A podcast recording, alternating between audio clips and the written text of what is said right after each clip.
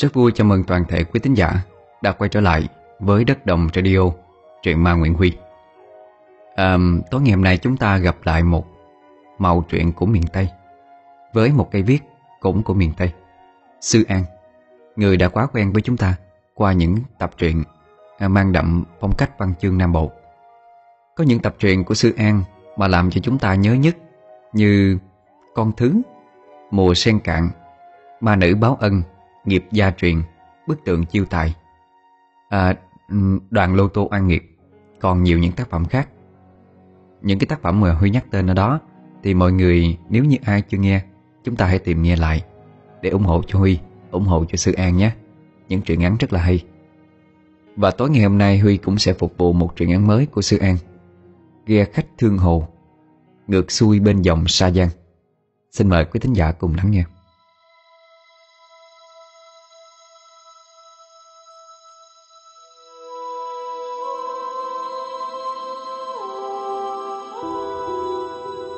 Một ngày mùa đông, thời tiết xấp xỉ âm hơn 10 độ ở ngoại ô thành phố Toronto.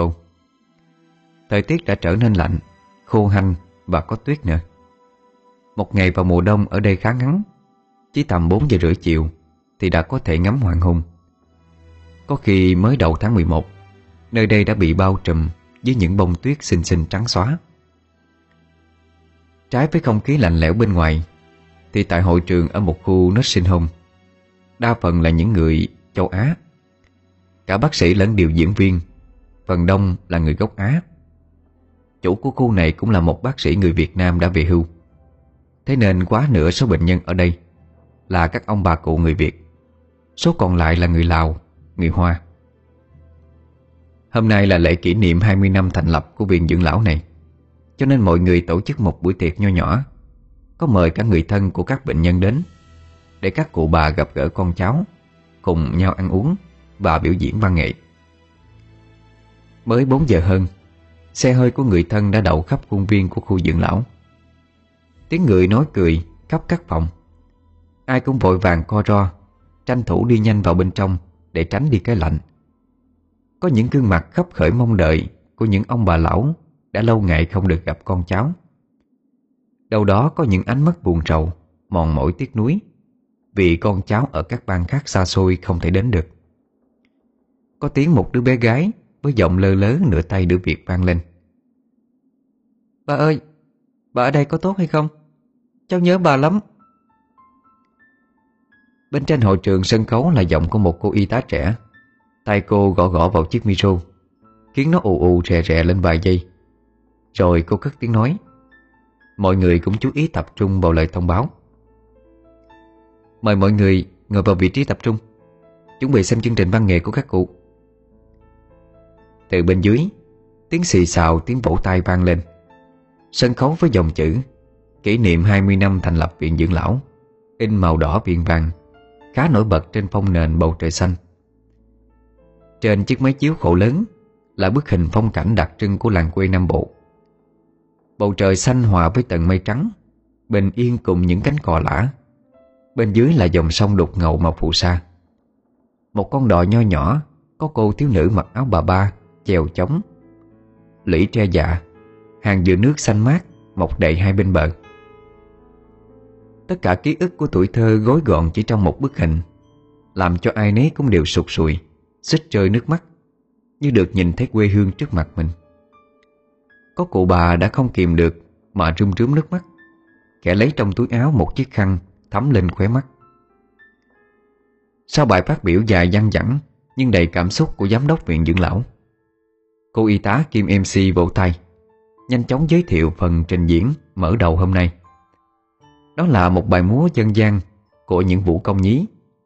Những đứa trẻ mặc lai nửa tay, làn da trắng, mình mặc bộ áo dài nho nhỏ xinh xinh, tay cầm những bông lúa khô vàng úa, trông hết sức ngộ nghĩnh.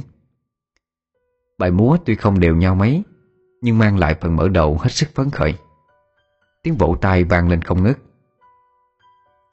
Phía bên trong cánh gà, ông Ba Hào đã chuẩn bị sửa soạn áo quần thẳng tắp, tay sửa lại chiếc khăn rằn đang quấn ngang hông chiếc áo bà ba nâu. Để kiếm được bộ đồ bà ba cùng với chiếc khăn rằn ở xứ sở lá bông đỏ này thì quả thực là một kỳ công. Ông Ba Hào năm nay đã gần 80, là một trong những bệnh nhân ở đây. Ông từng là nhạc công đờn cò theo đoàn hát từ những năm đầu mới vượt biên sang Mỹ. Tuy là nhạc công, nhưng ông lại sở hữu giọng hát cải lương mùi mẫn trời ban, cũng hay không kém những nghệ sĩ nổi tiếng cùng thời như Phương Bình hay Diệp Lan. Ông Ba Hào vượt biên sang Mỹ từ năm còn trẻ, đến nay cũng đã mấy chục năm ở xứ sở quê người rồi. Nỗi nhớ quê hương, nhớ đến già diết, luôn hiện hữu trong trái tim của ông. Nhưng chưa từng một lần ông dám đặt chân về mảnh đất Việt. Không ai biết vì sao, ngay cả vợ con ông. Ông theo đoàn hát khắp các tiểu bang, rồi quen biết vợ, cùng dắt díu nhau sang Canada định cư. Đã lâu lắm rồi không cầm đờn, tay ông run run rờ vô, căn chỉnh lau chùi cẩn thận đủ thứ. Ông mới nở nụ cười méo mó trên khuôn mặt nhăn nhúm, tỏ vẻ hài lòng. Bên cạnh là bà Tư Hậu, với mái tóc đã bạc trắng, búi cao gọn gàng, làn da trắng mét mỏng manh hằn lên những đường gân xanh. Trên người bà mặc chiếc áo dài nhung đỏ, có đính cườm sang trọng. Gương mặt bà lấm tấm đồi mồi, nổi bật trên làn da trắng. Chiếc mũi đã đỏ ửng lên vì lạnh. Ở bà phảng phất nét đẹp của một cô thôn nữ miền sông nước. Khi còn trẻ thì mặn mà đầm thắm, khi về già thì trọn vẹn sắc son. Tiếng gọi của cô y tá làm cho ông Ba Hào thêm hăng hái, như thể đây là lần biểu diễn cuối cùng của cuộc đời. Mr. Ba, sắp đến lượt ông biểu diễn rồi đó, chuẩn bị tốt nhé. Ông Ba Hào gật gật đầu, rồi đứng dậy khỏi chiếc ghế, chậm chậm tiến đến sau tấm màn sân khấu. Đôi tay gầy gò vẫn cầm chặt cây đờn cò. Đờn cò có âm vực rộng, lên đến hơn 2,8 quãng. Âm thanh của đờn cò nghe nhẹ nhàng, êm ái, buồn mang mát và thanh mảnh. Đặc biệt là một phần miệng loa xòa của đờn cò có thể được bịt một phần, nhiều hay ít, bằng đầu gối khi ngồi chơi, để có thể tạo ra những âm thanh xa xôi, huyền ảo hoặc tối tăm u buồn. Sau đây là phần biểu diễn bài Tân Cẩu Giao Duyên, mang đậm nét miền Tây sông nước. Bài hát được mang tên Về Sa Giang, qua tiếng hát của cô Tư Hậu, cùng nhạc công nổi tiếng một thời, ông Ba Hào. Xin quý vị cùng lắng nghe và cổ vũ. Xin trân trọng cảm ơn. Tiếng giới thiệu hơi lơ lớ của cô MC vừa dứt thì tiếng vỗ tay bên dưới cũng vang lên. Ông Ba Hào chậm chậm dắt tay bà Tư Hậu bước ra giữa sân khấu. Cả hai cúi đầu chào khán giả, rồi từ từ ngồi xuống chiếc xuồng tiểu cảnh được dựng bằng giấy cạc tông cứng. Phía sau có kê một cái ghế dài để ông bà ngồi. Đèn trong hội trường lần lượt tắt ngấm đi, chỉ mỗi ánh đèn từ máy chiếu sân khấu làm sáng trực cả khung cảnh quê hương. Làn khói từ hai cánh gà phả ra tạo cho không gian thêm phần sống động. Ông Ba Hào bắt đầu so dây, ngón thì bấm dây đàn. Nhạc dạo đầu vang lên một điệu buồn mang mát. Tiếng Tư Hậu chậm rãi, ngọt ngào, pha lẫn chút bùi ngùi thổn thức cất lên, như đưa những con người có mặt trong khán phòng tái hiện về khung cảnh quá khứ với một câu chuyện tình đẹp nhưng đẫm nước mắt bi thương.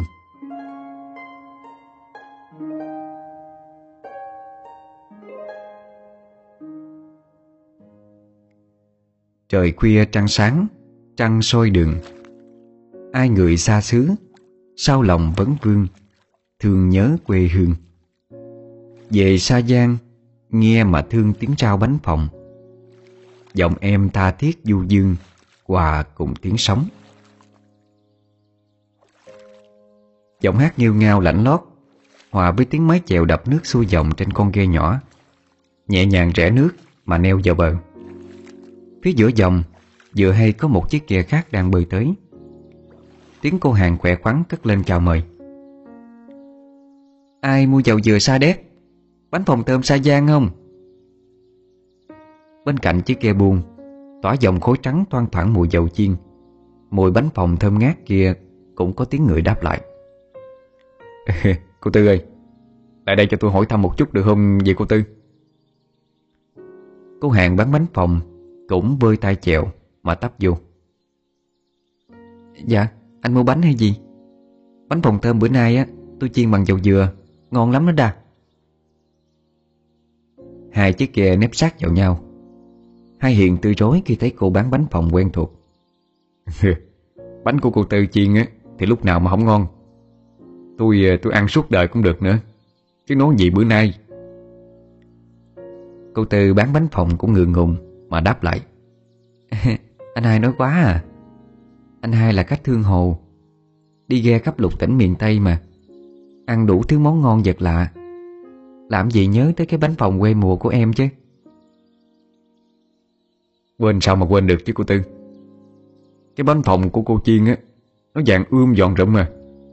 Tôi ăn một lần là nhớ, là thương cả một đời luôn á. Lượn sượn một lúc, Hai Hiền mới lại nói. Tiếng hát cô vang vọng đôi bờ, làm cho nước Sa Giang á, như thêm trong, thêm ngọt ngào vậy đó. Cô Tư mỉm cười đáp. Dạ, ngọt ngào sao bằng tiếng hát của khách thương hồ anh ơi. Coi, ngọt ngào lắm chứ cô Tư. Những đêm thanh vắng một mình, tôi lắng nghe tiếng sóng ở mũi ghe. Nghe cô hát mà lòng tôi xao xuyến lắm. Tiếng cô rao như là trót đường trong đêm vậy. Chỉ sợ là cô Tư chê người khách thương hồ không nhà không cửa này mà không chịu bán cho tôi nữa thôi. Trước những lời nói ngập ngừng và chất phác kia, cô Tư cũng thật thà mà đáp. Tôi một côi một cúc, chứ có hơn gì anh hai. Lúc nào cũng neo bên dòng Sa Giang mà bán bánh sống qua ngày, chỉ chờ có người hợp ý mà kết giao bầu bạn, chứ cũng không có dám đòi hỏi gì cao sang. Cô Tư nói xong thì có chút e thẹn nên quay mặt đi, tay cầm mái chèo vừa bơi ra vừa nói. Thôi cũng trễ rồi, tôi còn đi bán nữa. Chào anh hai nha. Cô Tư à, cô Tư đợi tôi chút. Hai Hiền nhìn theo bóng dáng cô gái trên ghe đi khuất xa. Nhìn thôi cũng đủ biết đôi trẻ có tình ý với nhau từ lâu rồi, nhưng mà còn e ngại chưa dám ngỏ lời. Anh bất giác mỉm cười, nói giới vào bên trong. Ba, mày coi ra cột dây vô cột chèo lại chỗ này chút. Tao đi lên chợ mua thịt về kho ăn coi. Bên trong một người thanh niên khác, độ chừng 20 mấy tuổi, vừa ngáp vừa bước ra. Mặt mày tuy hơi rám nắng nhưng khôi ngô. Vương vai hít thở một chút rồi mới trả lời. Anh để đó tôi, anh đi đi. Người thanh niên kia buông mái chèo rồi tiến tới nói. Trời ơi, mày không buộc dây sao tao lên bờ được mày. Trời ơi, không phóng một cái lên chứ gì mà làm gì căng. Hai Hiền đánh lên đầu thằng em một cái bóp rồi nói. Hôm bữa cũng nghe lời mày, mà cái quần tao nó tét một cái đường chưa có giá lại kìa, cái thằng quỷ nhỏ. Người em cười một tràng, làm lộ rõ hàm răng lưa thưa. Quên, ai ngờ cái quần của ông nó mòn dữ vậy đâu à. Nói vậy chứ cũng tiến lại mũi ghe, cắm cọng dây vô rồi buộc lại vô cái cọc. Rồi đó, đi nhanh về nấu cơm ăn, nó bụng quá trời nè. Coi chừng đó, tao đi à.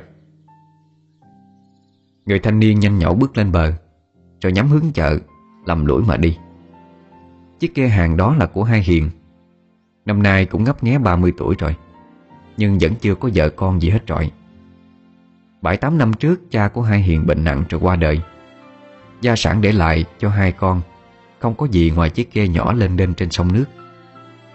Đứa em năm đó chỉ mới chút xíu, cho nên anh phải thay cha chăm sóc cho em. Hai anh em từ đó đùm bọc nhau, sống trên chiếc ghe hàng. Mùa nào thì bán sản vật nông sản mùa đó. Cũng chẳng đủ tiền để cho em học hành đàng hoàng. Vừa học đủ con chữ lận lưng đã phải nghỉ học mưu sinh mất rồi. Ở cái miền Tây này, không ai xa lạ với đời sống thương hồ. Đó là những phận người nghèo, sống trại đây mai đó theo ghe xuồng. Tất cả mọi sinh hoạt đời thường, buôn bán đều diễn ra trên sóng nước, nhọc nhằn, hiểm nguy. Lênh đênh trên những chiếc xuồng ghe xuôi ngược mưu sinh, đời thương hồ thăm thẳm buồn, mênh mang sâu rộng. Đó là những phận nghèo, sống đời gạo chợ nước sông, đem gối đầu lên chồng chành trên sóng nước. Đằng sau những buổi chợ đông đúc, tấp nập, khuất sau những tiếng cười nói rơm rã là những nỗi nhọc nhằn. Người em là ba Hào. Ngay sau khi anh hai đi chợ thì cũng rửa mặt mày, rồi cắm cúi chất lại những hàng hóa dưới bụng ghe cho gọn gàng. Anh nhìn vào cái chum đựng nước ngọt sinh hoạt của hai anh em đã lưng quá nữa, định bụng một lát sẽ lên bờ xin thêm nước đổ vô, do gạo nấu nồi cơm trắng, rồi ra ngồi sau mũi ghe huýt sáo đợi anh hai về. Đang phiêu lãng thì nghe một âm thanh ngọt ngào từ đầu ghe gọi tới: "Anh hai ơi, có ở trong không? Bán tôi nửa lít dầu dừa đi. Hồi nãy lo nói chuyện không à, mà quên mua mất tiêu à." Ba Hào từ mũi sau của ghe nhanh nhẩu trả lời: "Không có hai, chỉ có ba thôi được không?" Thấy Tư Hậu thì ba Hào cũng từ rối. Anh ngẩn ngơ nhìn người con gái trước mặt. Ba Hào thầm nghĩ quái lạ, sao con gái Sa Giang quanh năm nắng gió mà cứ trắng trẻo, da thịt dịu nhiễu như thế này. Anh ba đong cho tôi nửa lít dầu dừa đi." Chiếc ghe nhỏ cũng áp sát lại để chuẩn bị lấy đồ. Ba Hào muốn nói chuyện với người đẹp lâu hơn một chút, nên anh nhận lấy cái chai, rồi cố tình múc dầu vô chiếc phiểu thật chậm để nói chuyện thêm vài ba câu. "Chà, bánh phồng bữa nay cô Tư chiên thơm phức nha, thơm ngon y như là cô Tư vậy đó." "Chà, anh ba dẻo miệng quá à." "Nè, dầu của cô Tư nè." "Dạ, để tôi gửi tiền cho anh." "Thôi, có bao nhiêu đâu mà, cô cứ lấy dùng đi." "Ý sao vậy được, kỳ lắm.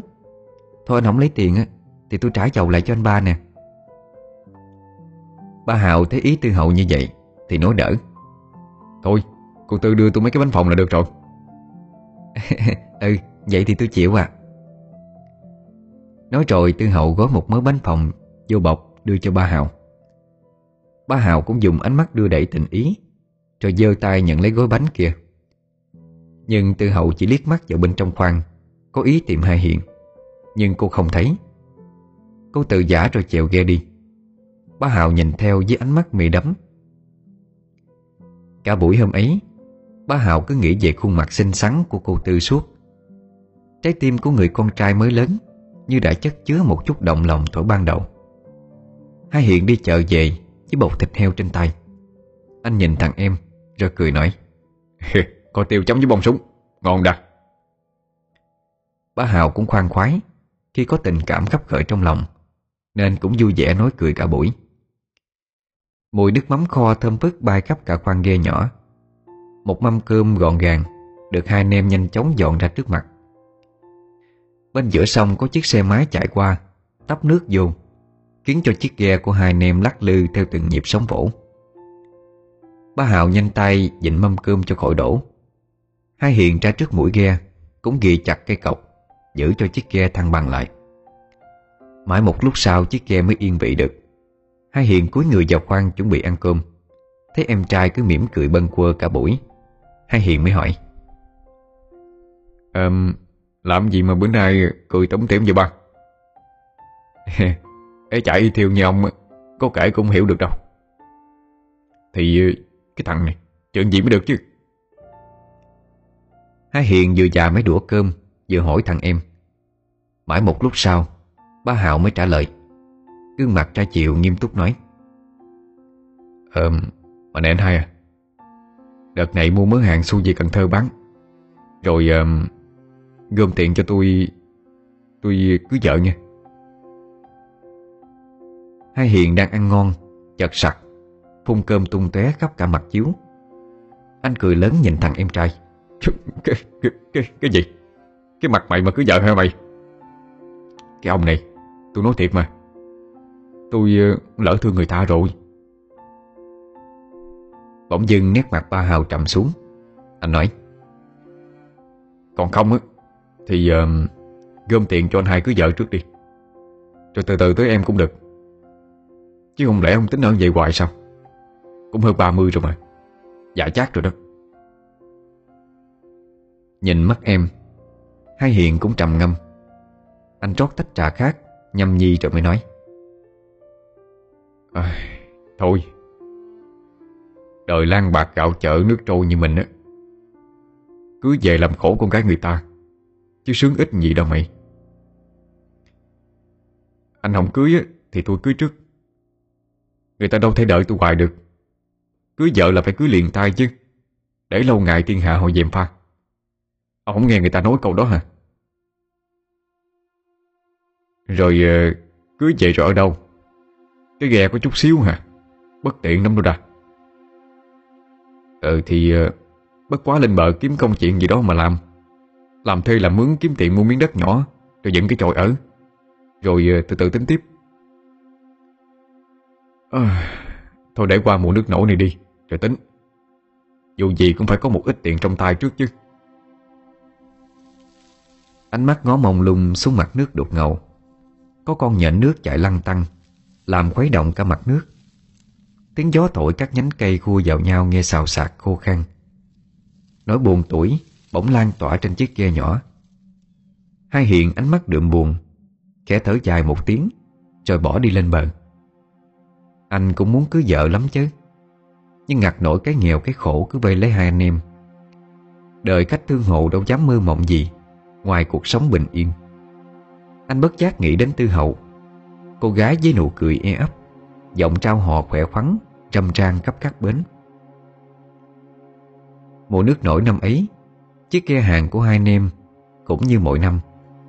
Anh xuôi ghe theo sông nước khắp các tỉnh, từ Sa Đéc, Vĩnh Long xuống tận miệt Cà Mau mà bán hàng cho bà con ở các vùng quê hẻo lánh. Thời buổi giao thương đường bộ còn chưa được thông thoáng, mặt di chuyển của bà con còn khó khăn, nên các ghe buôn thường là lựa chọn ưu tiên của khách hàng. Những chiếc ghe nhỏ dễ dàng di chuyển vào các con kênh rạch chằng chịt, sông ngồi dày đặc của miền Tây. Mỗi lần có ghe hàng về đậu là bà con nơi đó túm tụm tìm mua những nhu yếu phẩm. Ai có nhu cầu mua thứ gì thì cứ dặn các lái buôn trước. Thương lái gom đơn đủ thì di chuyển về thành phố mua, rồi mang về bán cho bà con kiếm lợi. Anh em hai Hiền cũng làm như vậy, nhưng vì không có vốn nhiều nên mỗi năm chỉ có mùa nước lên mới đi được một chuyến như vậy để kiếm chút tiền lời. Hai Hiền thương em nên định bụng đi chuyến này sẽ về gom tiền cưới vợ, hoặc là mua một chiếc ghe mới cho em ra riêng mà lập nghiệp. Còn phận anh thì sao cũng được, anh không nề hà gì. Hai Hiền vẫn nhớ như in những lời cha đã căn dặn trước lúc mất đi, rằng anh phải cố gắng chăm sóc cho em trai. Cái sự học hành của em anh đã không lo nổi. Hai Hiền luôn áy náy điều đó trong lòng. Nay em trai đến tuổi thành gia lập thất, chẳng lẽ anh cũng không lo nổi cho nó hay sao? Lang thang trên bờ một lúc thì trời đã về chiều. Tiếng ghe mái vẫn qua lại trên sông. Hai Hiền mới lững thững chảo bước quay về ghe. Ánh mắt vẫn khấp khởi nhìn xuống mé mỗi khi có ai đó rao hàng. Về đến ghe thì thấy ba Hào đã tắm rửa sạch sẽ, tóc tai chải gọn gàng, quần áo ngay ngắn, chuẩn bị đi đâu đó. Hai Hiền mới hỏi: "Ủa, mày đâu vậy ba? Chà, ăn mặc bảnh tỏn quá chứ." Ba Hào cười khì khì rồi lấp lửng đáp: "Đi hẹn hò. Ế như ông có biết được cảm giác này đâu. Trời ơi, đi chơi với gái thì nói mẹ là đi chơi với gái đi, bài đặt hẹn với họ." Anh khe khẽ kê sát lại gần rồi hỏi nhỏ: "Mà nè, con nhỏ mày thích là ai vậy?" Ba Hào đẩy người anh mình ra rồi tủm tỉm đáp: "Bí mật. Chừng nào mà tôi cua dính đi thì tôi cho ông biết. Vậy ha, đi à. Ủa cái thằng này, anh hai nó mà nó cũng giấu nữa." Hai Hiền dọn dẹp mũi ghe một lúc rồi lấy quần áo đi tắm. Anh nhảy tụm xuống sông bơi lội vài vòng rồi leo lên ghe. Thế nhưng vừa bơi lại gần ghe thì có một thứ gì đó như rong nhớt quấn lấy cổ chân của anh. Hai Hiền dùng chân còn lại cố đạp mớ rong đó để lên ghe, nhưng nó cứ dính chặt lấy cổ chân. Với tay bám lấy cái mũi nhọn ở ghe rồi nhảy lên. Hai Hiền mới giật mình khi thấy cái thứ nhớp nháp đó cuộn quanh cổ chân anh một màu đỏ thẫm. Anh thầm nghĩ thứ gì lạ vậy cả, định múc nước sạch mà xối rửa lại. Vừa cho tay vô lu nước thì mới phát hiện ra nước ngọt đã hết rồi. Miệng anh lầu bầu chửi: "Ôi cái thằng quỷ nhỏ, xài hết nước cũng không nấu nè. Bây giờ không có nước tắm rửa lại, người hôi rình mùi sình." Hai Hiền đành chịu trận. Tắm rửa xong, anh mới mở bóng đèn nhỏ ở mũi ghe lên cho sáng sủa, rồi nằm đó ngắm trời ngắm sao mà cất giọng hò nghiêu ngao. Bên hông ghe chợt có một giọng thều thào giận dữ cất lên. Mang mày cũng lớn lắm, hôm nay tha cho mày. Về phần Ba Hào, anh biết mỗi khi giờ này ghe hàng của Tư Hậu hay neo ở mấy cái quán nhậu để bán bánh. Bữa nay anh quyết định tấn công, cưa cẩm cô gái mà anh thầm thương trọng nhớ. Dọc theo đường bờ mương phía quán nhậu nhỏ, có tiếng người cười nói vang cả một khoảng sông. Từ xa Ba Hào đã thấy bóng dáng của Tư Hậu. Cô bưng một cái thúng bánh phồng đã được chiên sẵn cặp bên hông, tiến đến từng bàn mà mời. Ba Hào bất giác mỉm cười. Anh nhanh chân bước đến ngay bên cạnh, rồi bất ngờ gọi lớn: "Cô Tư!" Tư Hậu giật mình quay lại, rồi mới nói: "Ủa, anh Ba, anh đi đâu đây?" "Đi kiếm bánh phồng mua." "Anh mới mua hồi chiều mà." "Thì bao nhiêu đó có đủ đâu, bánh của cô Tư ngon quá à." "Thôi, anh Ba đừng có khen hoài, tôi mắc cỡ lắm á. Vậy để tôi xuống ghe chiên thêm cho anh, chứ mớ bánh này tôi hứa để cho bà chủ quán rồi." Rồi Tư Hậu cặp theo túng bánh mà quay về ghe. Ba Hào cũng lật đật đi theo. Anh dịnh ghe cho Tư Hậu lên trước, rồi cũng bước lên theo. Tư Hậu lúi cúi nhóm lửa để chiên bánh. Ba Hào cũng ngồi xổm một bên mà nói chuyện. Anh không để ý cử chỉ của Tư Hậu có chút không thoải mái. Cô nam quả nữ ở chung một khoảng ghe chật, khoảng cách gần như vậy quả thật rất là ngại ngùng. Nhưng Tư Hậu vẫn cố tỏ ra niềm nở với khách hàng. Mãi một lúc Ba Hào mới bắt chuyện. "Cô Tư lên đêm trên ghe một thân một mình vậy thôi hả?" "Dạ đúng rồi, tôi mồ côi nên sống có mình anh hả?" "Sao cô không tìm đại một tấm chồng cho có người hữu hỷ sớm hơn?" Tư Hậu hiểu ý của Ba Hào.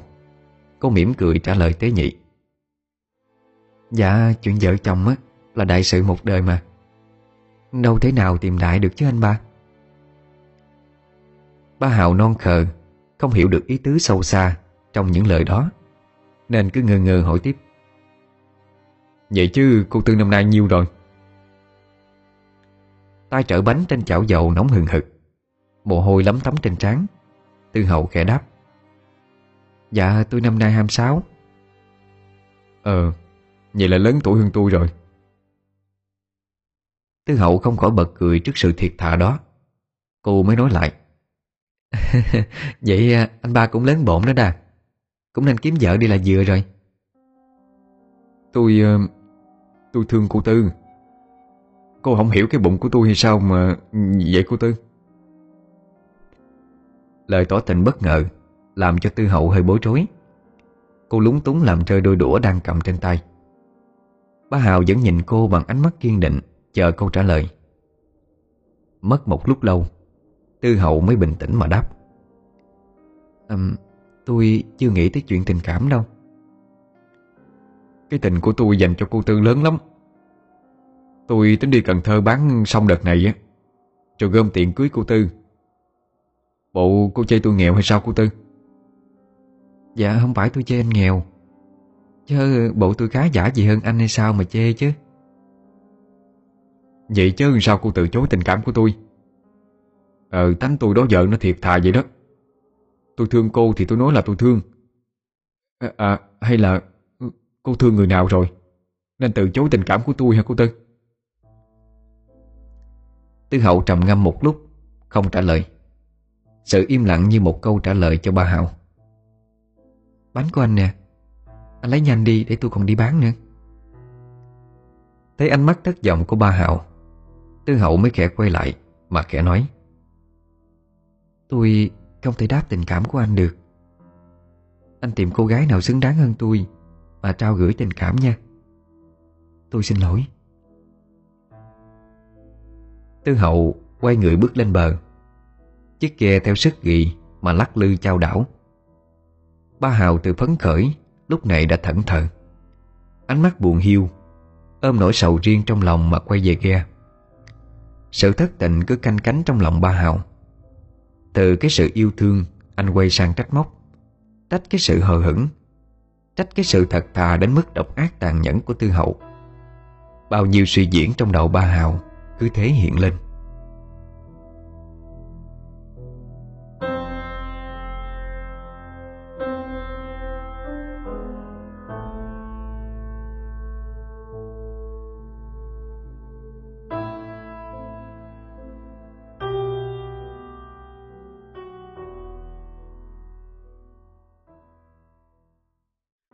Suốt mấy ngày sau đó, mặt ba Hào lúc nào cũng cau có, khó chịu. Anh nằm đau đáo mãi trong khoang ghe mà không ló mặt ra ngoài. Ai mua gì chỉ có mỗi hai hiền trao bán mà thôi. Ba Hào cũng chẳng buồn ăn uống. Đoán biết em trai đang thất tình, hai hiền cũng không dám hỏi han gì, sợ làm em thêm khó chịu. Tư Hậu thì ngày thường hay chịu ghe ngang mua dầu của hai hiền, mấy nay cũng không thấy mặt mũi đâu. Hai hiền ngó trong mấy bữa mà không thấy, nên bồn chồn nhớ nhung trong bụng. Buổi trưa hôm đó, bầu trời mây xám ui ui như sắp mưa. Có mấy người hỏi mua dầu nhưng đã hết. Hai hiền mới kêu em trai: "Nè, mày chạy lên chợ mua dầu về để bán đi. Nãy giờ mấy người hỏi mà hết sạch rồi." Ba Hào mặt chán chừ mò dậy, không trả lời, nhưng vẫn mặc chiếc áo tơi mà đi ra chợ. "Tiền nè, không mang theo tiền lấy gì mua?" "À, mà mua dầu gì?" "Dầu lửa với dầu dừa cũng còn ít. Mua cả hai luôn đi, để có cái bán." Ba Hào làm lũi quay lại lấy tiền hai hiền đưa. Hai hiền ngồi đợi, tranh thủ thả cần câu mớ cá, chiều kho tiêu ăn cơm. Trời mưa lâm râm, thả dọc theo mé bờ cũng dính được vài con. Vừa hay lúc ấy ghe của Tư Hậu chèo ngang. Hai hiền từ xa nghe tiếng trao quen thuộc thì đã mừng rỡ. Anh hỏi lớn: Cô Tư đi đâu mấy bữa nay mà không thấy cái mua dầu vậy?" Hai Hậu còn ngại việc hôm bữa với ba Hào nên mới tránh mặt cả hai anh em. Nay nghe hai hiền kêu vậy, cô bỏ đi thì cũng kỳ, nên mới chậm chậm tấp ghe vô. Chừng hai chiếc ghe sát vào nhau, cô mới trả lời, ánh mắt có ý nhìn vào trong coi có ba Hào hay không. "À, dạ tôi mới mua hôm bữa. Bữa nay hết cho nên mới ghé mua nè." "Cô Tư đợi lát đi, thằng ba nó đang đi chợ lấy về rồi." Nghe nói ba Hào đi rồi, Tư Hậu mới thở phào. Nhưng tình cảnh trớ trêu khi hai anh em đều có tình cảm với mình, nên Tư Hậu cũng không biết nói gì trong lúc này. Cô biết lòng mình đã thương hai hiền từ lâu, nhưng phải làm sao để ba Hào không tổn thương đây? Còn như hai hiền, nếu biết em trai cũng thích người mình yêu thì anh sẽ làm sao? Nghĩ tới đây, bất giác Tư Hậu thở dài một tiếng, gương mặt có sắc buồn. Hai hiền nhìn đoán biết được cô đang có chuyện gì đó. Anh liền nép sát lại mà hỏi: "Có chuyện gì vậy? Sao thấy cô Tư có vẻ buồn buồn á?" Tư Hậu không trả lời mà cúi gằm mặt. Hai hiền bước hẳn sang bên ghe của cô. Anh nép sát người cô. Tưởng cô đang gặp chuyện gì, anh lo lắng hỏi thêm: "Có chuyện gì kể anh nghe đi, đừng có làm lo mà." "Không có gì," Tư Hậu khẽ đáp. Cánh tay rắn chắc của hai hiền bất ngờ luồn qua vai, rồi kéo cả thân người Tư Hậu vào ngực mình. Bờ vai trắng trội thoang thoảng mùi mồ hôi, nhưng vững chãi, làm cho Tư Hậu cảm thấy bình yên hơn. Cô cũng không biết nói gì hơn trong lúc này. Được ở cạnh người mình thương, được trút vào lòng anh như thế này là đủ lắm rồi. "Anh thương em, ráng đợi anh thêm ít năm nữa, đủ tiền trầu cao anh cưới em về làm vợ, cho em một mái ấm gia đình hạnh phúc nha." "Em có đòi hỏi gì đâu, chỉ cần anh thôi à, bao lâu em cũng đợi mà." Lời ước hẹn đẹp như mơ của hai người, như một minh chứng cho tình yêu trọn vẹn, mong chờ. Cảnh ôm ấp ấy vừa lúc bị ba Hào từ trên bờ nhìn thấy được. Sự thất vọng bỗng chốc quá thành ghen tị, oán trách dâng trào trong lòng. Thì ra người con gái anh thương yêu ngay lúc này đang ôm ấp người khác, mà kẻ đó lại chính là anh trai ruột của mình. Ba Hào tức giận tới đỏ mặt. cúi người nhặt cục đất to trên bờ, ném mạnh xuống một cái đụng. Nước văng tung tóe, làm cho hai Hiền và Tư Hậu cũng giật mình. Nghe thấy tiếng người bước xuống ghe, anh vội vã bước về lại ghe của mình. Ba Hào cũng không nói gì, nhưng nét mặt của anh cũng đủ bộc lộ cho người đối diện biết tâm trạng của anh lúc này. Hai Hiền tỏ ra bối rối, Tư Hậu nhìn thấy ba Hào thì ngại, nên tự giả rồi chèo ghe đi càng nhanh càng tốt. Thứ tình cảm rắc rối trớ trêu này cứ vây lấy tâm trí của ba Hào. Suốt mấy ngày sau anh cứ ấm ức trong lòng, càng nghĩ càng cảm thấy tức cho bản thân. Có cái gì mà không bằng anh trai chứ, vừa trẻ vừa đẹp hơn, cũng thương cô ấy hơn. Vậy cớ sao Tư Hậu lại chọn Hai Hiền chứ không phải chọn mình? Một suy nghĩ hết sức trẻ con lóe lên trong lòng ba Hào.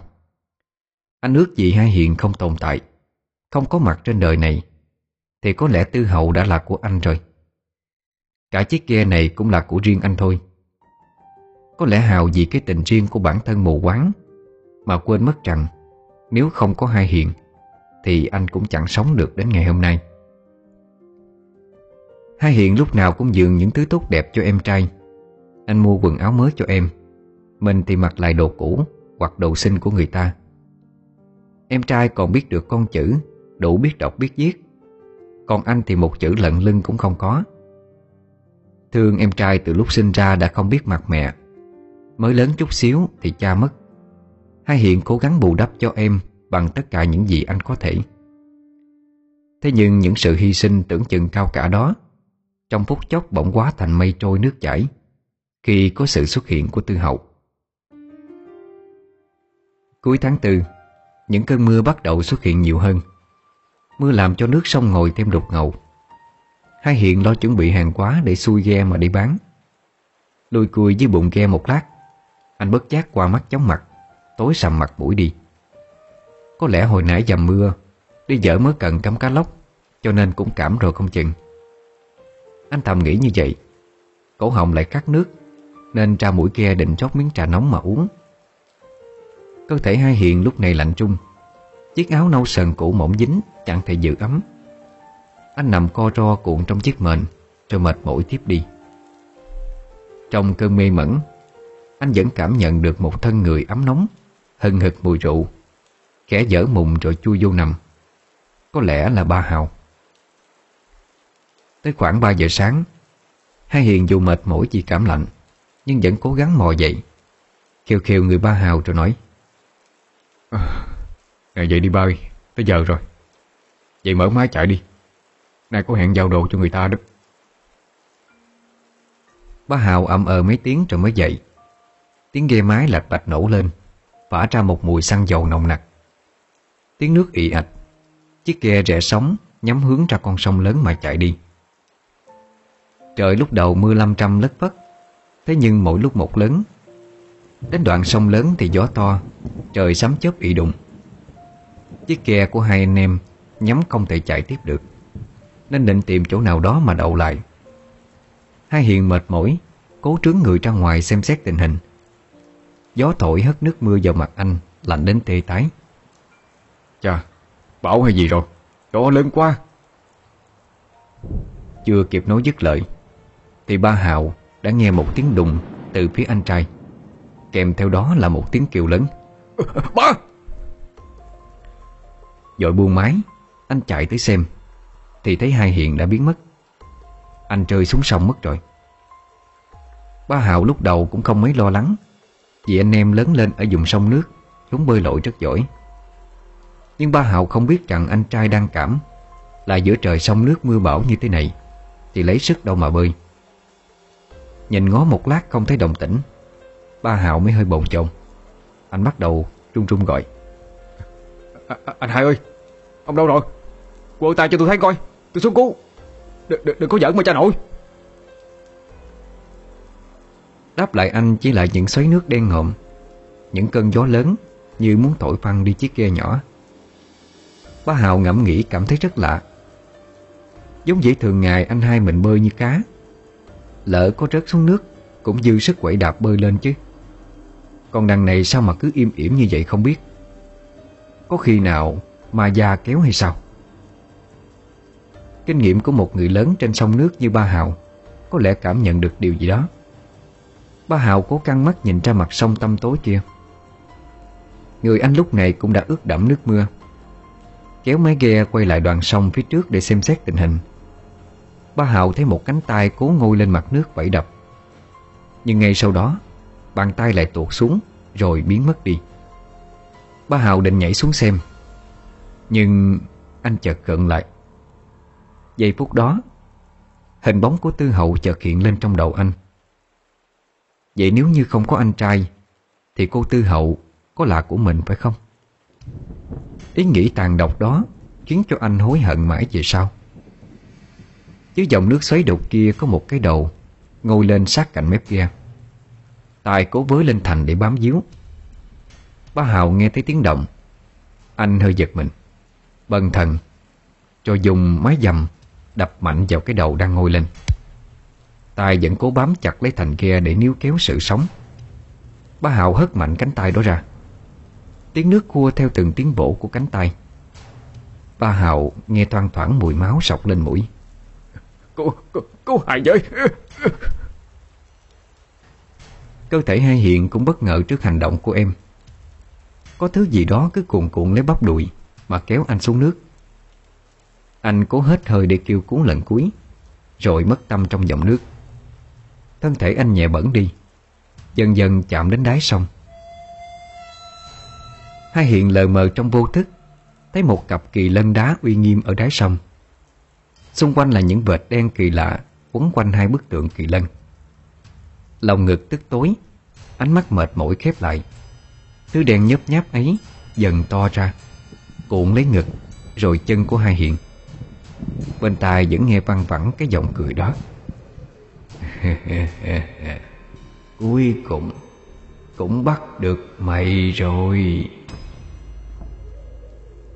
Bá Hào nhìn thêm một lúc rồi nổ máy cho ghe chạy đi mất, miệng vẫn lầm rầm. Anh Hai à, tại anh xui tôi. Đừng có trách tôi kìa anh Hai. Mưa gió làm cả mặt sông bị khuấy động, như giận dữ một cách đau đớn. Gió thổi lạnh buốt cả da, cứa vào da thịt. Ấy thế mà vẫn không lạnh lẽo bằng lòng dạ của một con người. Bá Hào bình thản trở về bến quen thuộc, nơi anh vẫn thường neo đậu. Đời thương hồ không thân thích thì sự biến mất của Hai Hiện cũng chẳng mấy ai quan tâm. Những người khách quen hỏi thăm vài câu rồi cũng thôi, chứ chẳng ai rảnh mà đi điều tra vì sao không thấy Hai Hiện. Hễ có ai hỏi, Ba Hào chỉ hờ hững đáp: Anh Hai tôi lên bờ làm mướn rồi, lâu lâu mới về ghe.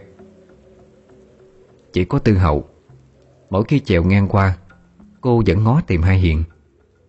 Ba Hào thấy vậy thì khó chịu lắm. Để tránh sự nghi ngờ, anh định xuôi ghe về Cà Mau bán vài tháng. Đã mấy ngày trôi qua, Ba Hào đợi mãi không thấy động tĩnh gì. Nếu có người phát hiện thì đã đồn ùm lên rồi. Xứ sông nước, việc thấy chồng chổng chết trôi là chuyện bình thường.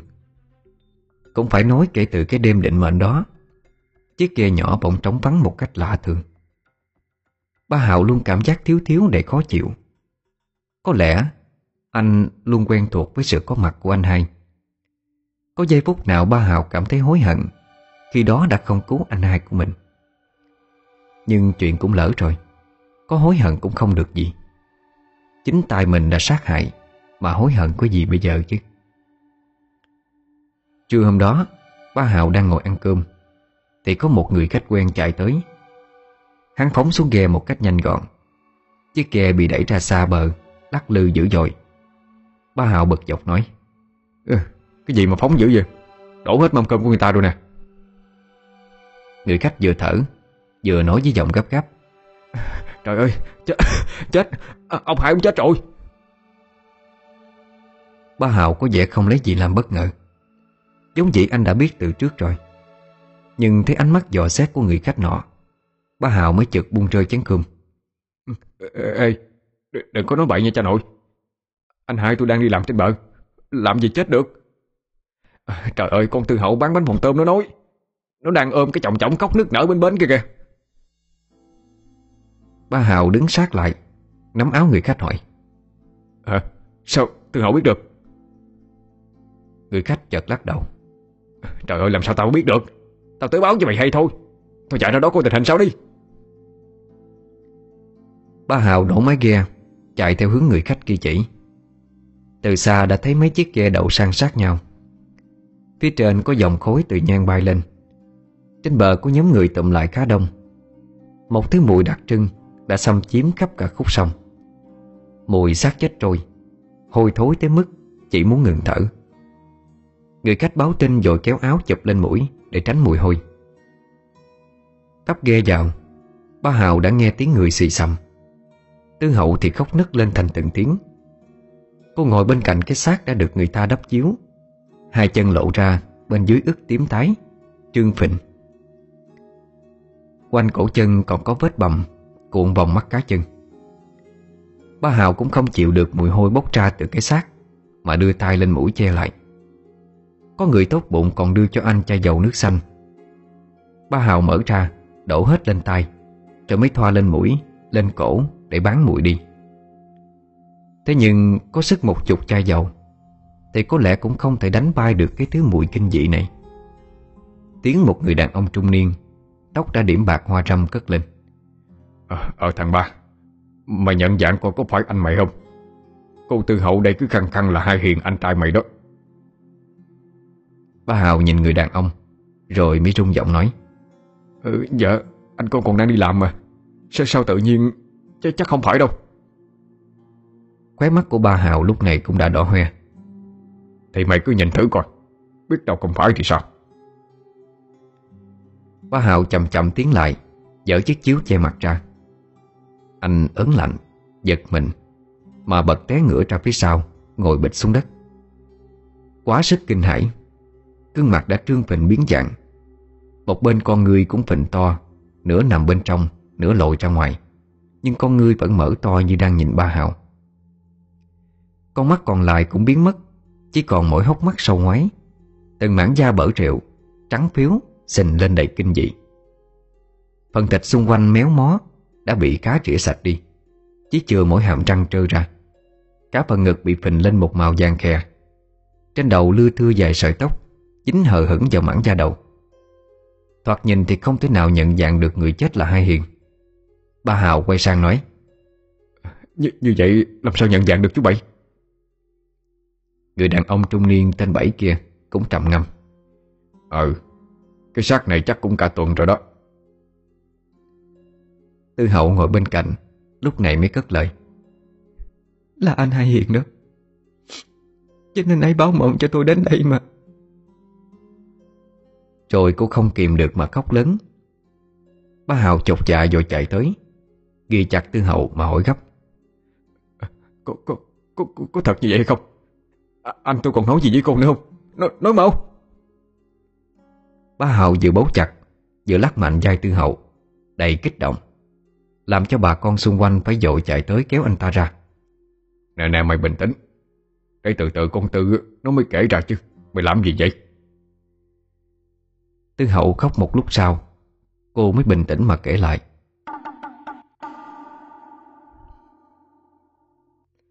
Đêm qua con nằm mơ thấy anh hai mình Bảy ướt nhẹp. Anh nói anh chết rồi, chết ở đoạn ra sông lớn. Con sợ quá giật mình tỉnh dậy. Sáng dậy con chèo ghe ra khúc đó, không thấy gì nên con định quay về. Nhưng mà linh tính mách bảo con chưa kịp quay về thì thấy cái xác bị dướng ở gốc cây này. Cô nói láo. Anh tôi chết rồi. Anh tôi chết sao không về báo mộng cho tôi, mà lại báo mộng cho cô chứ? Quá vô lý mà. Hay là cô làm hại anh tôi rồi bịa đặt ra cái chuyện này?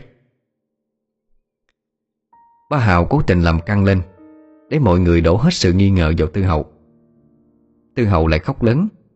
Cô nức nở nói, anh đừng có nói bậy. Tôi với anh Hiền yêu nhau. Anh ấy chết tôi đau lòng nhất đây nè. Thôi đi Ba Hào, mày bình tĩnh lại coi. Trước mắt vẫn chưa thể xác thực đây có phải anh mày hay không. Thôi thì bây giờ mình báo với chính quyền rồi để người ta điều tra. Rồi mày coi liên lạc với chỗ mà anh mày đang làm, coi người ta nói sao. Biết đâu được nó đang đi làm ở đó. Dạ chú Bảy. Nghe đến báo chính quyền, ba Hào có hơi chột dạ lo lắng. Việc Hai Hiện đi làm thuê chỉ là do anh bịa đặt ra, giờ kêu anh liên lạc biết làm như thế nào chứ. Tuần trước anh còn nói đi làm kiếm tiền cưới vợ, con hỏi đi đâu thì anh không trả lời, nên bây giờ con cũng không biết là anh là làm ở đâu nữa. Chú Bảy thở dài một tiếng, nhìn cái xác chết trôi, rồi mới nói vậy nhiều khả năng đây là tặng hai rồi đó.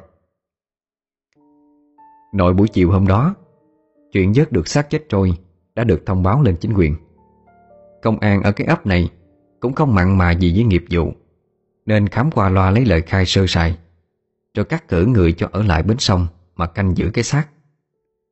Chỉ muốn xử lý cái xác càng nhanh càng tốt, chứ nói gì là điều tra nguyên nhân đâu. Chiều tối ngày hôm đó, có người chài lưới vớt được chứng minh thư của Hai Hiền mắc trong lưới. Thế là công an kết luận cái xác ấy là của Hai Hiền, chết đuối cách đây một tuần, trùng khớp với lời khai của em trai là ba Hào đã khai. Ba Hào nhận xác anh trai rồi mai táng ngay tại bến sông. Ba Hào tỏ vẻ đau đớn khi lại gần xác anh trai, nhưng bị chú Bảy ngăn cản, vì theo phong tục thì người thân không được đến gần người bị chết đuối. Tư Hậu cũng túc trực bên cạnh người thương đến những giây phút cuối cùng. Ba Hào vì muốn mọi người không nghi ngờ nên cứ khóc lớn rồi quỳ rạp xuống đất, tay ôm lấy xác Hai Hiền. Mọi người xung quanh sợ hãi, vì ai nấy đều sợ đây là điều cấm kỵ. Nhưng mọi chuyện vẫn bình thường, chỉ có mỗi tiếng khóc của ba Hào làm khuấy động không gian yên tĩnh mà thôi. Tư Hậu lúc này có lẽ cô cũng đã cạn hết nước mắt rồi. Cô tiến lại gần, kẻ vuốt ve Hai Hiền lần sau cuối trước khi mọi người tiến hành khâm liệm. Tay cô vừa chạm tới tay Hai Hiền thì bất ngờ từ sau hàm răng trơ trội kia một dòng máu đỏ tươi ọc lên. Sau đó từ hai hốc mắt, tai, mũi của xác đều túa ra máu tươi tức tưởi. Máu cứ úa ra không ngừng, khiến cho ai nấy cũng đều kinh hãi. Ba Hạo sợ hãi bước lùi về phía sau. Tư Hậu khóc lớn ngồi bệt xuống. Chú Bảy cũng nhanh chân kéo Tư Hậu ra khỏi. Thôi, mọi người bắt đầu đi. Sau câu nói của chú, hai người thanh niên lại gần, bê xác Hai Hiền cho vào trong quan tài. Rồi tiếng búa chát chúa vang lên trong đêm vắng, khép lại một cuộc đời lang bạc, một cuộc tình bi thương và một sự hy sinh vô nghĩa. Ba Hào cũng an tâm hơn. Chiếc quan tài dần được người ta lấp đầy đất cát. Ba Hào lúc này làm gì có tiền đủ để mà xây mộ chứ, chỉ chôn xuống đất rồi cắm tấm bia có tên tuổi sơ sài, vậy là đủ lắm rồi. Sau khi người anh ruột mất đi, ba Hào cũng cảm thấy không thể sống trên chiếc ghe tồi tàn lênh đênh mãi như thế này. Anh sợ một ngày nào đó bản thân cũng sẽ trở thành một đống thịt trương phình bầy nhầy như thế kia. Ba Hào bán chiếc ghe đó, lấy một số tiền rồi trôi dạt về tận Bạc Liêu, xin theo bốc vác cho mấy chuyến tàu. Dần dà quen với một tay lái tàu vượt biên, ba Hào quyết định làm liều, gom hết tiền bạc mà vượt biên một chuyến.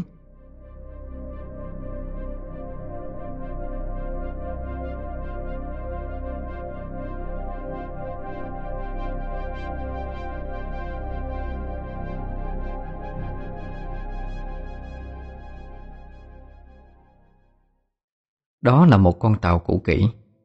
Phía dưới khoang có cả một tổ hợp mùi đặc trưng của muối, mùi hải sản và cả thứ mùi quen thuộc của chồng chổng.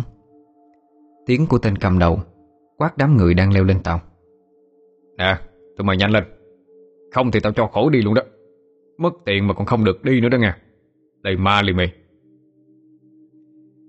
Ba Hào bị mấy người phía sau đẩy tới, đầu đập vào mạn tàu.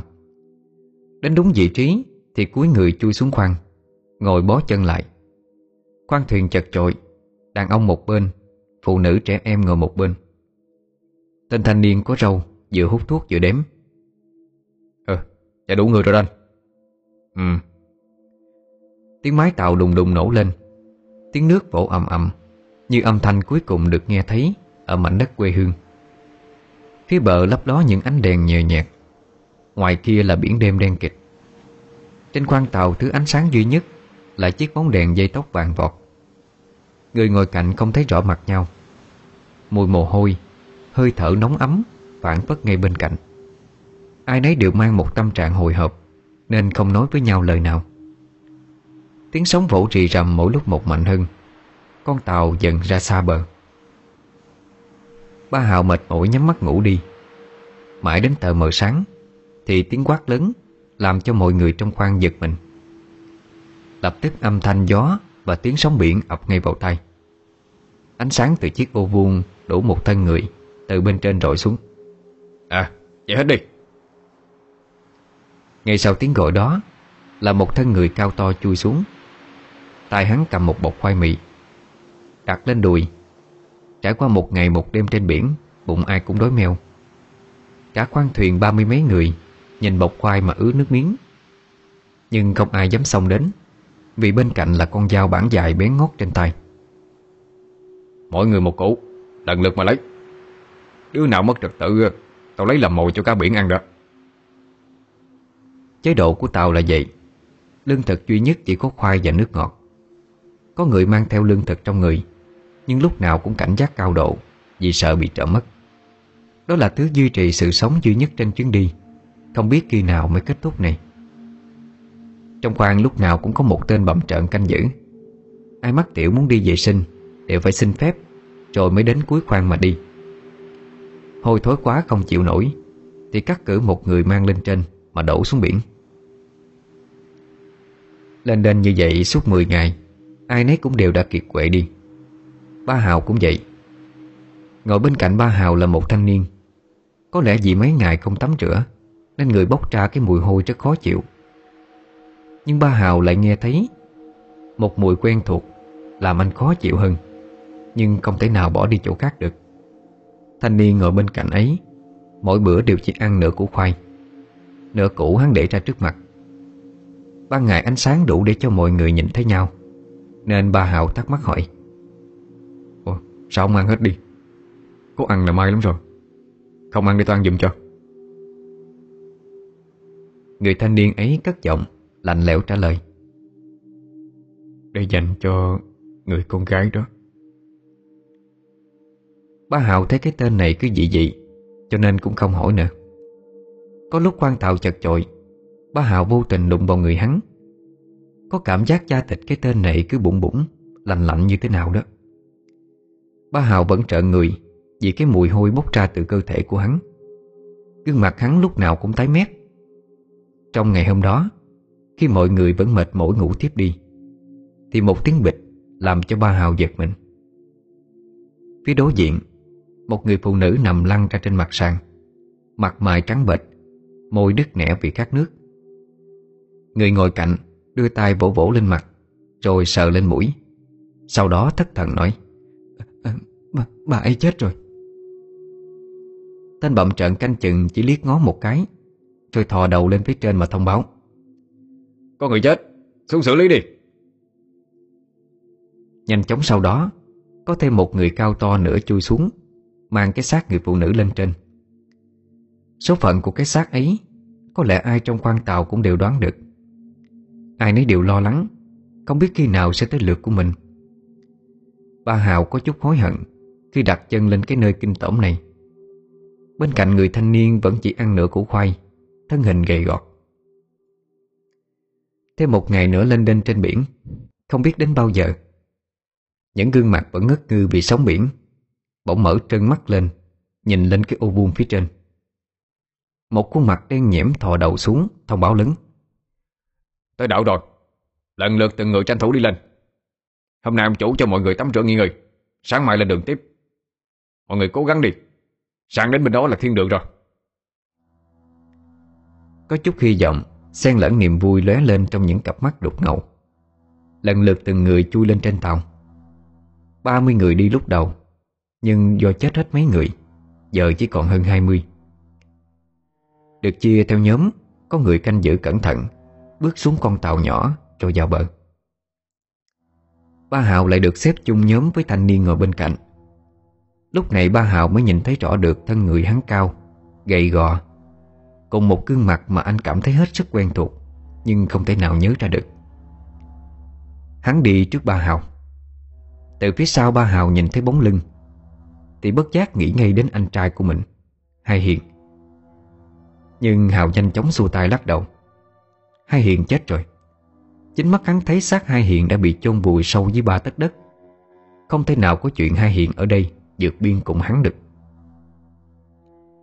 Mãi suy nghĩ, ba Hào không để ý tên thanh niên phía trước đã khựng lại. Đầu ba Hào vô tình đụng mạnh vào lưng của hắn. Hào càng hoang mang khi cơ thể của hắn không hề có một chút gì của sự sống. Vì dù cho có gió biển lớn đến mấy thì cơ thể người ta cũng phải có một chút sự ấm áp của da thịt, huống hồ gì trong khoang tàu chật chội đông người. Đằng này lưng hắn lạnh tanh, lạnh như một tảng băng vậy. Sợ hãi, ba Hào ngước đầu lên nhìn hắn. Rồi anh bật ngửa về phía sau, rơi xuống biển. Khi gương mặt của tên thanh niên quay phắt lại nhìn mình, đó chính là Hai Hiền. Mà anh Hai, anh chết rồi mà. Chỉ kịp hét lên như thế, ba Hào rơi tùm xuống biển. Nhưng rất may là lúc ấy chiếc tàu nhỏ đã vào gần bờ, cho nên nước cũng không sâu lắm. Ba Hào lại biết bơi nên có thể tự bơi vào bờ. Nhóm người đi chung ngạc nhiên nhìn ba Hào. Tên bậm trợn canh giữ cũng mặc kệ, để anh tự xử lý. Ba Hào cố sức bơi vào bờ với gương mặt vẫn còn kinh hãi. Hắn liếc mắt nhìn nhóm người trên tàu, vừa lội vào bờ thì thấy người mang khuôn mặt giống Hai Hiền không thấy đâu nữa. Tên thanh niên kia là một người xa lạ mà ba Hào không hề quen biết. Nhưng hắn vẫn đăm đăm nhìn ba Hào với một ánh mắt kỳ lạ. Tên bầm trợn quát lên: Dữ hả? Nôn lên bờ tới mức tự bơi vô luôn hả? Lần này thôi nha, lần sau chết ráng chịu đó, không có ai cứu đâu. Từng nhóm người được đưa lên bờ theo cách y như vậy. Họ được xuống biển tắm rửa sau bao nhiêu ngày lênh đênh với cơ thể bốc mũi. Xung quanh có 3-4 tên canh chừng. Phía trên bãi cát, có người của nhóm chủ tàu đang nhóm lửa nướng một thứ gì đó có mùi thơm thơm, có lẽ là nướng thịt. Ba Hào ngửi thấy cái mùi cháy xém của thịt, cái vị thơm ngát có sự béo béo của mỡ cùng với mặn mặn của muối. Mọi người kể cả ba Hào đều mang chiếc bụng đói cồn cào. Họ tắm rửa nhanh rồi lên bờ với hy vọng sẽ được tên chủ tàu cho chút thức ăn. Vì lượng thức ăn mang theo đã cạn kiệt, ai nấy đều chỉ trông chờ vào mỗi tên chủ tàu mà thôi. Tên chủ tàu nằm dài trên bãi cát. Hắn đăm chiêu nhìn ra nhóm người vượt biên với ánh mắt đầy toan tính. Liếc nhìn tên đàn em bên cạnh một cái. Tên đàn em lập tức hiểu ý, nói lớn thông báo: Tập trung đi, mọi người tập trung. Khi thấy mọi người đều tập trung hướng mắt về phía mình, hắn mới nói tiếp: Mọi người vất vả suốt mấy ngày liền rồi, cố chịu đựng thêm một thời gian nữa, sang đến nơi bên kia là đổi đời thôi. Hôm nay ông chủ tàu đội đãi mọi người cái món thịt nướng thơm ngon, để bù lại cho những ngày ăn khoai ăn sắn nha. Chỉ sang đống lửa hồng với mớ thịt đang nướng bốc hương thơm kia. Bây giờ xếp hàng rồi nhận thịt, không được chen lấn. Dứt lời, nhóm người vượt biên mắt sáng rực lên, nhìn những miếng thịt nướng cháy xém mà chảy cả nước miếng ra. Có thể hiểu được cảm giác của những kẻ chịu đói lâu ngày khi nhìn thấy đồ ăn. Họ ngấu nghiến ăn một cách ngon lành, mặc cho ánh mắt kỳ dị của tên chủ tàu. Họ đói đến mức không để ý rằng tất cả những tên lính canh gác chỉ đứng nhìn, chứ không tên nào đụng tới cái món thịt nướng hấp dẫn kia. Họ giành nhau những cọng sườn, những miếng thịt có chút mỡ béo ngậy kia mà ăn. Người mẹ trẻ ngồi gỡ từng miếng thịt, vẫn đang tứa mỡ xèo xèo, đút cho đứa con nhỏ bên cạnh. Người đàn ông trung niên vẫn đang cạp cọng sườn tới sạch bóng đi. Riêng ba Hào, có lẽ vì ám ảnh cái mùi hôi của tên thanh niên bên cạnh, nên anh cảm thấy không ngon miệng cho lắm, mặc dù cũng rất là đói. Ba Hào cứ đưa thịt lên miệng thì lại muốn ói ra. Tên thanh niên kỳ dị vẫn ăn thịt nướng một cách ngon lành, chốc chốc lại nhìn ba Hào một cách lạ lẫm. Đành chịu thôi, ba Hào chỉ ăn được một miếng thịt rồi uống nước nhìn mọi người ăn. Có cái thứ cảm giác lạ dâng lên trong lòng, Nó nôn nao đến tận tim gan. Đêm hôm đó, mọi người ngủ ở dưới bãi cát. Xung quanh có mấy đống lửa cháy phừng phừng để giữ ấm. Tiếng sóng biển như đâm vào tai liên tục. Những người vượt biên sau mười mấy ngày ngủ ngồi thì hôm nay mới được nằm thẳng người lên. Ai nấy đều rất thoải mái, đánh một giấc ngon lành. Nhóm người canh giữ thì vẫn thức để làm nhiệm vụ. Bá Hào nằm trằn trọc đến khuya vẫn không ngủ được vì cái cảm giác nôn nao đó. Anh trở mình qua lại mấy bận thì đụng vào người tên thanh niên kỳ dị kia. Anh lập tức trục người lại. Tên thanh niên cũng chưa ngủ. Hắn trở người quay về phía Ba Hào mà nhìn. Đúng là một cái tên kỳ lạ. Nhưng nhìn hắn không phải là Hai Hiền, nên Ba Hào cũng trấn tĩnh hơn. Vừa hay lúc này, tiếng tên chủ tàu lại cất lên. Nhóm người của tàu lần lượt gom đồ rồi đi về phía chiếc tàu nhỏ chở ra tàu lớn đang đậu ở ngoài xa. Vì tàu lớn không thể neo bờ nên phải xuống tàu nhỏ mà đi vào trong. Tên thanh niên kỳ dị vội kéo mạnh Ba Hào nằm xuống, ra dấu im lặng. Phía ngoài biển có một nhóm người lạ khác cũng từ trên tàu xuống, tiến vào bờ. Nhóm người lạ đó dừng lại khi thấy tên chủ tàu. Hắn nói nhỏ nhưng Ba Hào vẫn nghe thấy. Tôi hết nhiệm vụ rồi, phần còn lại là của ông đó. Tên cầm đầu nhóm người lạ mặt có lẽ là người Thái Lan. Mình hắn xăm trổ đủ thứ hình kỳ lạ, đủ thông minh để có thể hiểu chuyện gì đang xảy ra. Nhưng Ba Hào vẫn trung trung lẩy bẩy. Xuất hiện ở giữa đảo như thế này thì chỉ có thể là cướp biển thôi. Anh bốc vác trên các chuyến tàu vẫn thường nghe về cướp biển Thái Lan rất tàn ác. Bọn của tên chủ tàu lừa gạt người đồng hương đi vượt biên rồi bán lại cho bọn cướp biển để làm nô lệ đi mà. Thế mới hiểu được vì sao những năm đó có hơn 1 triệu người vượt biên bằng đường biển, nhưng chỉ có vài trăm ngàn người tìm được bến bờ tự do. Số còn lại phải bỏ mạng mất xác ở lòng biển sâu. Tên thanh niên kỳ dị bên cạnh Ba Hào cũng nghe thấy hết. Hắn khều vai Ba Hào rồi chỉ tay về hướng cánh rừng bên trong. Ba Hào hiểu ý. Cả hai nhẹ nhàng lén bò trập người trên cát mà trốn đi.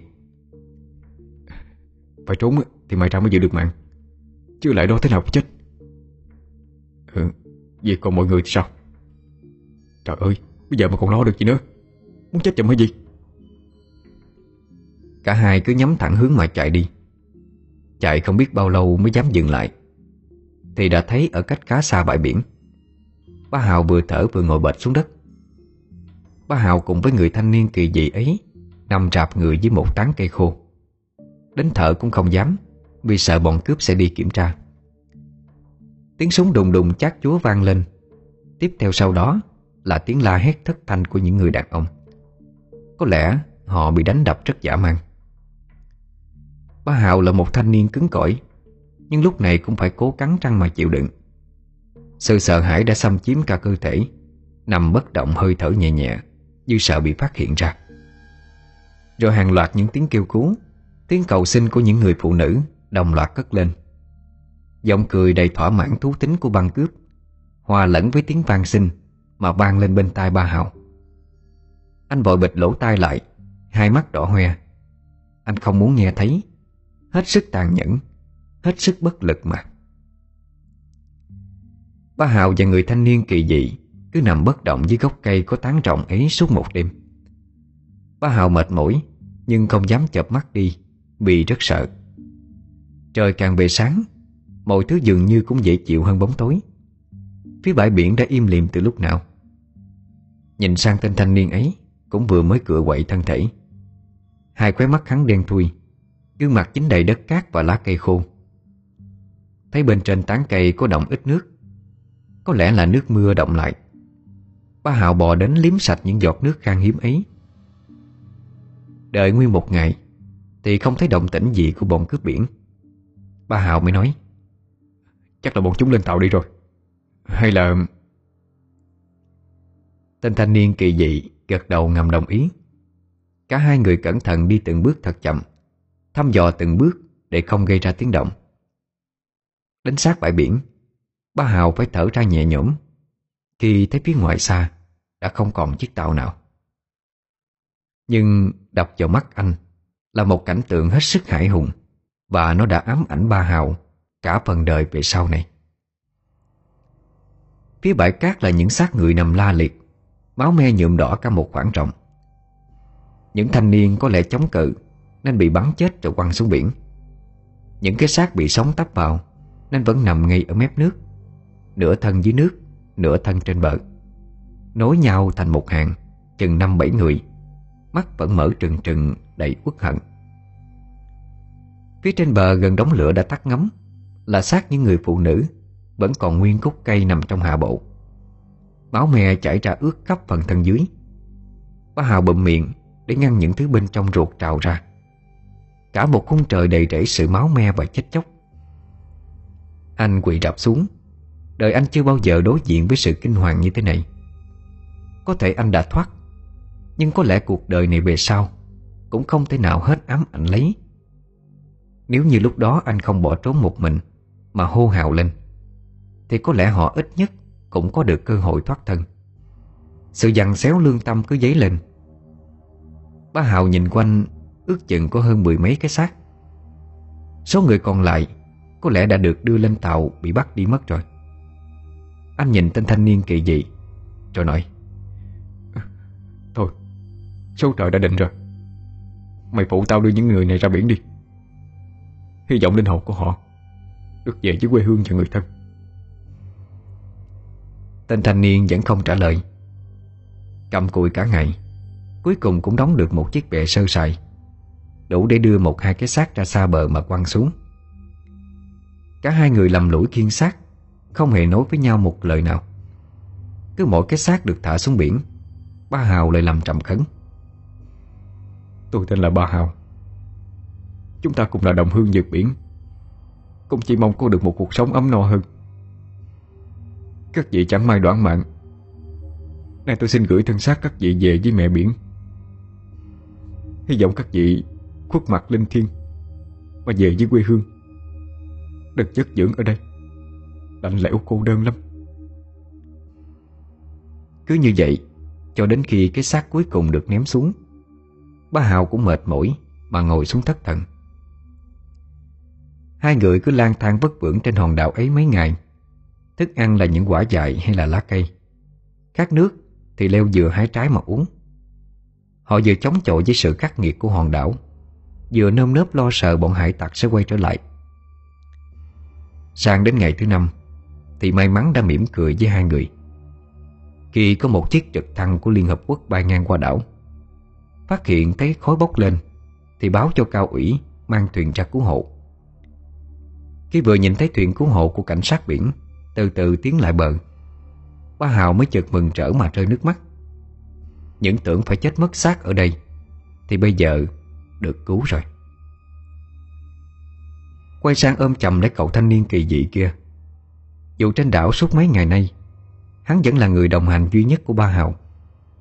Mấy ngày bị bỏ trên đảo, Ba Hào có hỏi thăm hắn tên gì, quê ở đâu, nhưng hắn cứ im thinh thích, không một câu trả lời. Vì vậy Ba Hào cũng chẳng hỏi được thêm. Giờ đây đội cứu hộ đến, đáng lý ra hắn phải mừng rỡ vì được cứu sống mới đúng. Ấy vậy mà nét mặt hắn vẫn bình thản, lại có chút mờ nhạt. Ba Hào mặc kệ, quơ tay loạn xạ, miệng cứ liên tục la hét phấn khích: "Tôi đây nè, cứu chúng tôi với!" Đến khi đội cứu hộ tới nơi thì lập tức chĩa súng vào hai người. Một người cảnh sát dùng loa hội lớn bằng tiếng Anh, có nghĩa là: "Các người là ai? Người nước nào? Tại sao lại mắc kẹt ở đây?" Ba Hào không hiểu tiếng Anh, nhưng thấy súng chĩa vào người thì sợ hãi, lắp bắp xua tay nói đại: Không, tôi là người dân chứ không phải ăn cướp." Cảnh sát thấy bất đồng ngôn ngữ nên ra lệnh còng tay Ba Hào. Lúc ấy trên tàu cứu hộ cũng có người hiểu được, cho nên giải thích cho cảnh sát hiểu. Ba Hào bị giải lên tàu. Khi máy nổ lên, Ba Hào mới ngạc nhiên: "Nè, tại sao các ông chỉ còng tay mỗi tôi vậy? Còn tên kia nữa." "Còn ai nữa sao?" Ba Hào hét lớn: "Còn tên đó nữa kìa, hắn đứng ngay trước mặt mấy ông mà." Mấy người trên tàu nhìn xuống nơi Ba Hào đang đứng. một cảnh sát nhảy xuống, đi xem xét một vòng quanh đó, rồi quay lại nói với ba Hào: Đề nghị anh khai báo chính xác, tránh đi mất thời gian của chúng tôi. Còn ai trên đảo nữa hay không? Còn một người nữa, nhưng mà tôi không biết tên. Nhưng mà hắn đứng trước mặt ông đi nè. Mọi người lại nhìn xuống nơi ba Hào chỉ tay, lắc đầu nói với nhau: Chắc hắn ta bị kẹt ở đây lâu quá, cho nên mây sáng rồi. Thôi đồng chí nổ máy đi, trời sắp tối rồi. Chiếc tàu cứu hộ cứ thế rời đi, mặc cho sự gào thét của ba Hào: Nè, không được, các người không thể bỏ hắn lại đó được.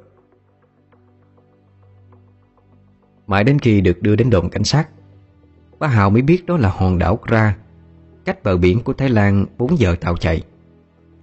Nơi này có thể xem là sào huyệt của bọn hải tặc. Chúng thường cướp các con tàu đi qua địa bàn rồi kéo vào đây. Nam chống cự thì bị giết chết không thương tiếc, phụ nữ thì bị hãm hiếp một cách tàn bạo. Ba Hào được giải về đồn cảnh sát để điều tra lý lịch. Ít ngày sau đó thì được đưa vào trại tị nạn gần 1 năm, rồi mới được chính phủ Mỹ cấp phép cho nhập cư. Ba Hào đã rời bỏ quê hương theo một cách nhọc nhằn như thế, bỏ lại sau lưng mảnh đất quê nhà, tro cốt người thân và cả người con gái mà anh bất chấp nhân tính để mong có được. Điều mà ba Hào cứ mãi băn khoăn về sau này chính là người thanh niên kỳ dị đó. Rõ ràng là hắn đứng sát bên cạnh anh lúc tàu cứu hộ tới, vậy mà theo lời của phiên dịch nói, họ chỉ nhìn thấy mỗi một mình ba Hào đứng đó mà la hét thất thanh, hoàn toàn không có bất kỳ một ai bên cạnh cả. Tên thanh niên đó biến mất một cách kỳ lạ. Mãi đến tận bây giờ, ba Hào vẫn không thể biết được hắn là người hay ma. Đến năm con cái đưa vào viện dưỡng lão này thì vô tình ba Hào gặp lại Tư Hậu. Bao nhiêu cảm xúc xen lẫn nỗi ân hận trong quá khứ lại ùa về. Tiếng hát của bà Tư Hậu vừa dứt thì tiếng vỗ tay lập tức vang lên. Cả những cụ già người Lào dù không hiểu nhưng vẫn vỗ tay hưởng ứng. Bà Tư Hậu quay sang nhìn ông ba Hào thì thấy ông chết chân bất động, mắt trừng trừng nhìn về phía hàng ghế cuối cùng của hội trường. Gương mặt với làn da nhăn nheo nhợt nhạt đầy thảm thương. Bất giác bà cũng nhìn theo hướng đó thì bà sững sờ đi. Gương mặt của Hai Hiền vẫn đang ngồi lặng lẽ nhìn hai người biểu diễn. Trên khóe miệng nở ra một nụ cười bí hiểm. Sau ngần ấy năm, giờ đây cả ba Hào và Tư Hậu đều đã già yếu, tóc tai bạc màu sương gió.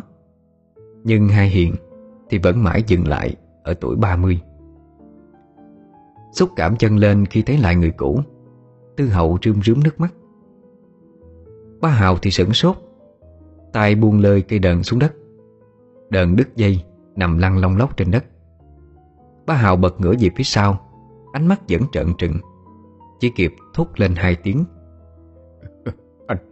Anh Hải! Rồi ba Hào lên cơn đột quỵ mà tắt thở chết ngay trên sân khấu đó.